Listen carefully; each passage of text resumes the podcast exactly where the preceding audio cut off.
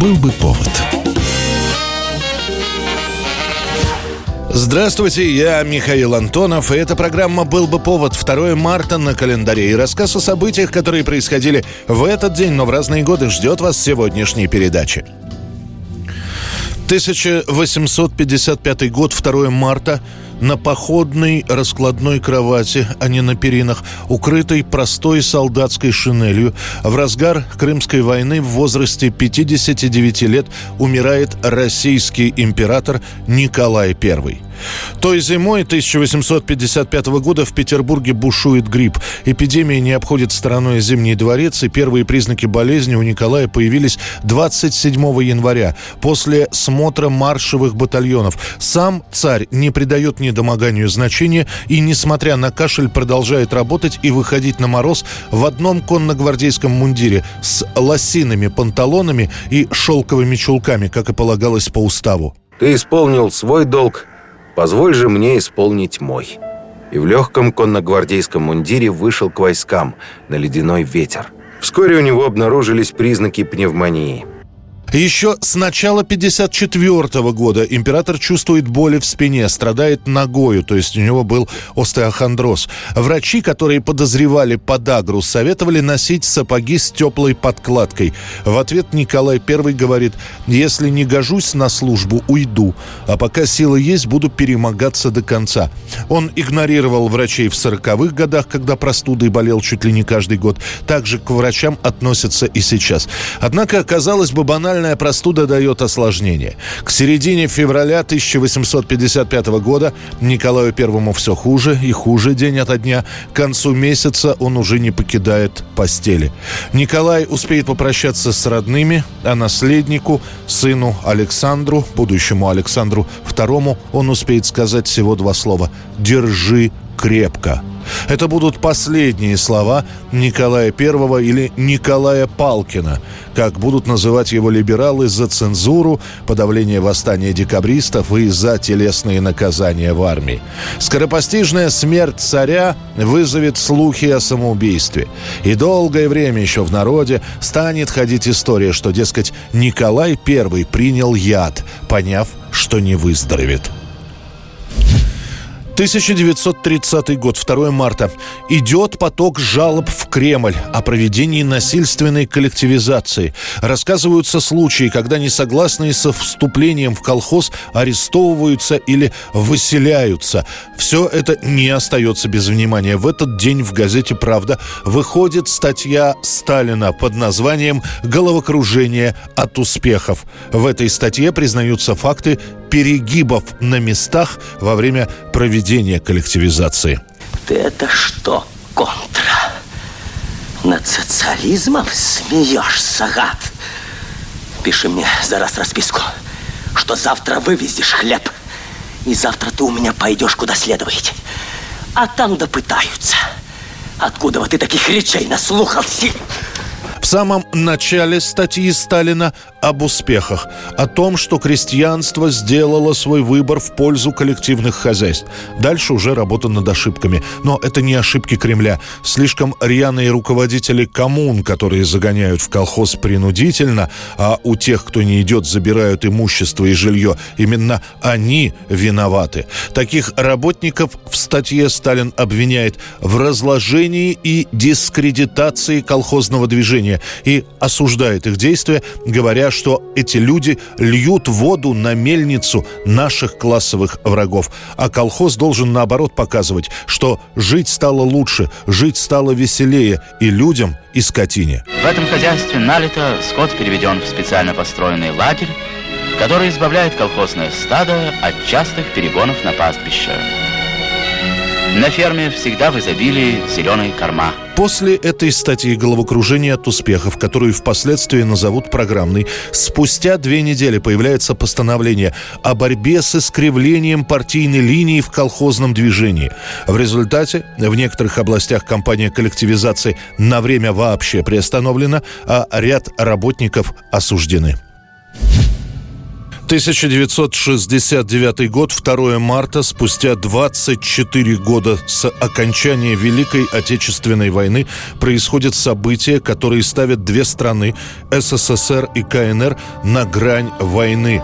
В этот день происходит вооруженный конфликт на острове Даманском. Впервые в истории друг против друга выступают две социалистические страны. Еще задолго до событий на острове Даманской Отряды переодетых китайских военнослужащих, одураченных хунвейбинов с цитатниками в руках устраивали провокационные выходки на государственной границе. В ночь с 1 на 2 марта 77 китайских вооруженных солдат в маскировочных халатах нападают на советских пограничников в районе небольшого острова Даманский на пограничной реке Уссури в Приморском крае. Застава поднята в ружье, начинается перестрелка, она идет несколько часов. В бою погибает 31 пограничник, 14 получают ранения. У китайцев потери 39 человек. Боевые действия наших пограничников возглавил полковник Демократ Владимирович Леонов. Эти кадры были сняты за 20 минут до того момента, когда полковник Леонов повел пограничников в контратаку и погиб смертью героя. Вперед, немедленно! Остров Даманский, площадь немногим более одного квадратного километра. Во время паводков остров полностью скрывается под водой, поэтому практическая ценность этой территории вообще ставится под сомнение. По сути, остров принадлежит СССР, но Китай всячески это пытается оспорить, предъявляя на Даманский свои права. К тому же отношения между двумя странами при Хрущеве испортились, и территориальные претензии появляются в очередной раз и выходят на новый уровень. В 64-м китайцы предлагают Советскому Союзу самолично передать им остров. Советское правительство на отрез отказывается. В ответ китайцы начинают ползучую оккупацию приграничных островов. Китайцы, рыбаки заходили в наши воды к нашему берегу. А зимой, зимой, особенно на Уссури, что они делали? Они выходили на лед и выкрикивали антисоветские лозунги. И вот теперь практически открытое вооруженное противостояние. Две недели продолжаются столкновения разной интенсивности, а после СССР накрывает позиции китайских военных залпами из града. Это будет, по сути, первое применение этого оружия. После этого уже открытых боев не было, но сам спор вокруг острова решат только в сентябре, когда СССР и КНР договорятся остановить все враждебные действия и затормозить войска уже на занимаемых неведомых ими рубежах. А отношения две страны наладят лишь после смерти Мао Цзэдуна в конце 70-х годов. 1967 год, 2 марта, проходит девятая церемония вручения премии Грэмми. В прессе ее назовут «Столкновением поколений». Главная интрига – кто победит в номинации «Запись года». Два главных претендента – представитель старшего поколения Фрэнк Синатра и молодые амбициозные Битлз. Перед церемонией газеты выходят с заголовками «Будет ли Грэмми омолаживаться?» или «Чтобы не провоцировать консервативных консервативное большинство все-таки пойдем по легкому пути. На самом деле здесь действительно важный очень момент. Либо Грэмми омолаживается и становится музыкальной премией, либо держится своих традиций. Премию Грэмми отдадут Фрэнку Синатре, а его песня «Strangers in the Night» будет признана главной песней года. Это была программа «Был бы повод» и рассказ о событиях, которые происходили в этот день, 2 марта, но в разные годы. Очередной выпуск завтра. В студии был Михаил Антонов. До встречи. Strangers in the night, exchanging glances, wandering in the night. What were the chances we'd be sharing love before the night was through?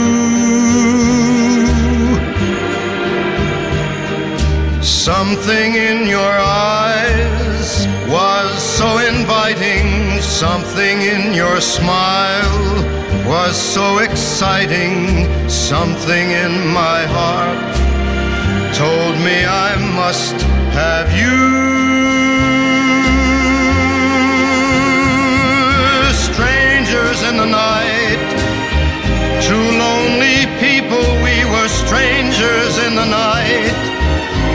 To the moment when we said our first hello, little did we know love was just a glance away, a warm embracing dance away. And ever since that night, we've been together, lovers at first sight.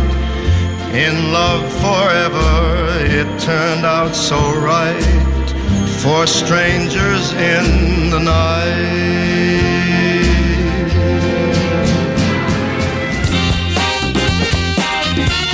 Был бы повод.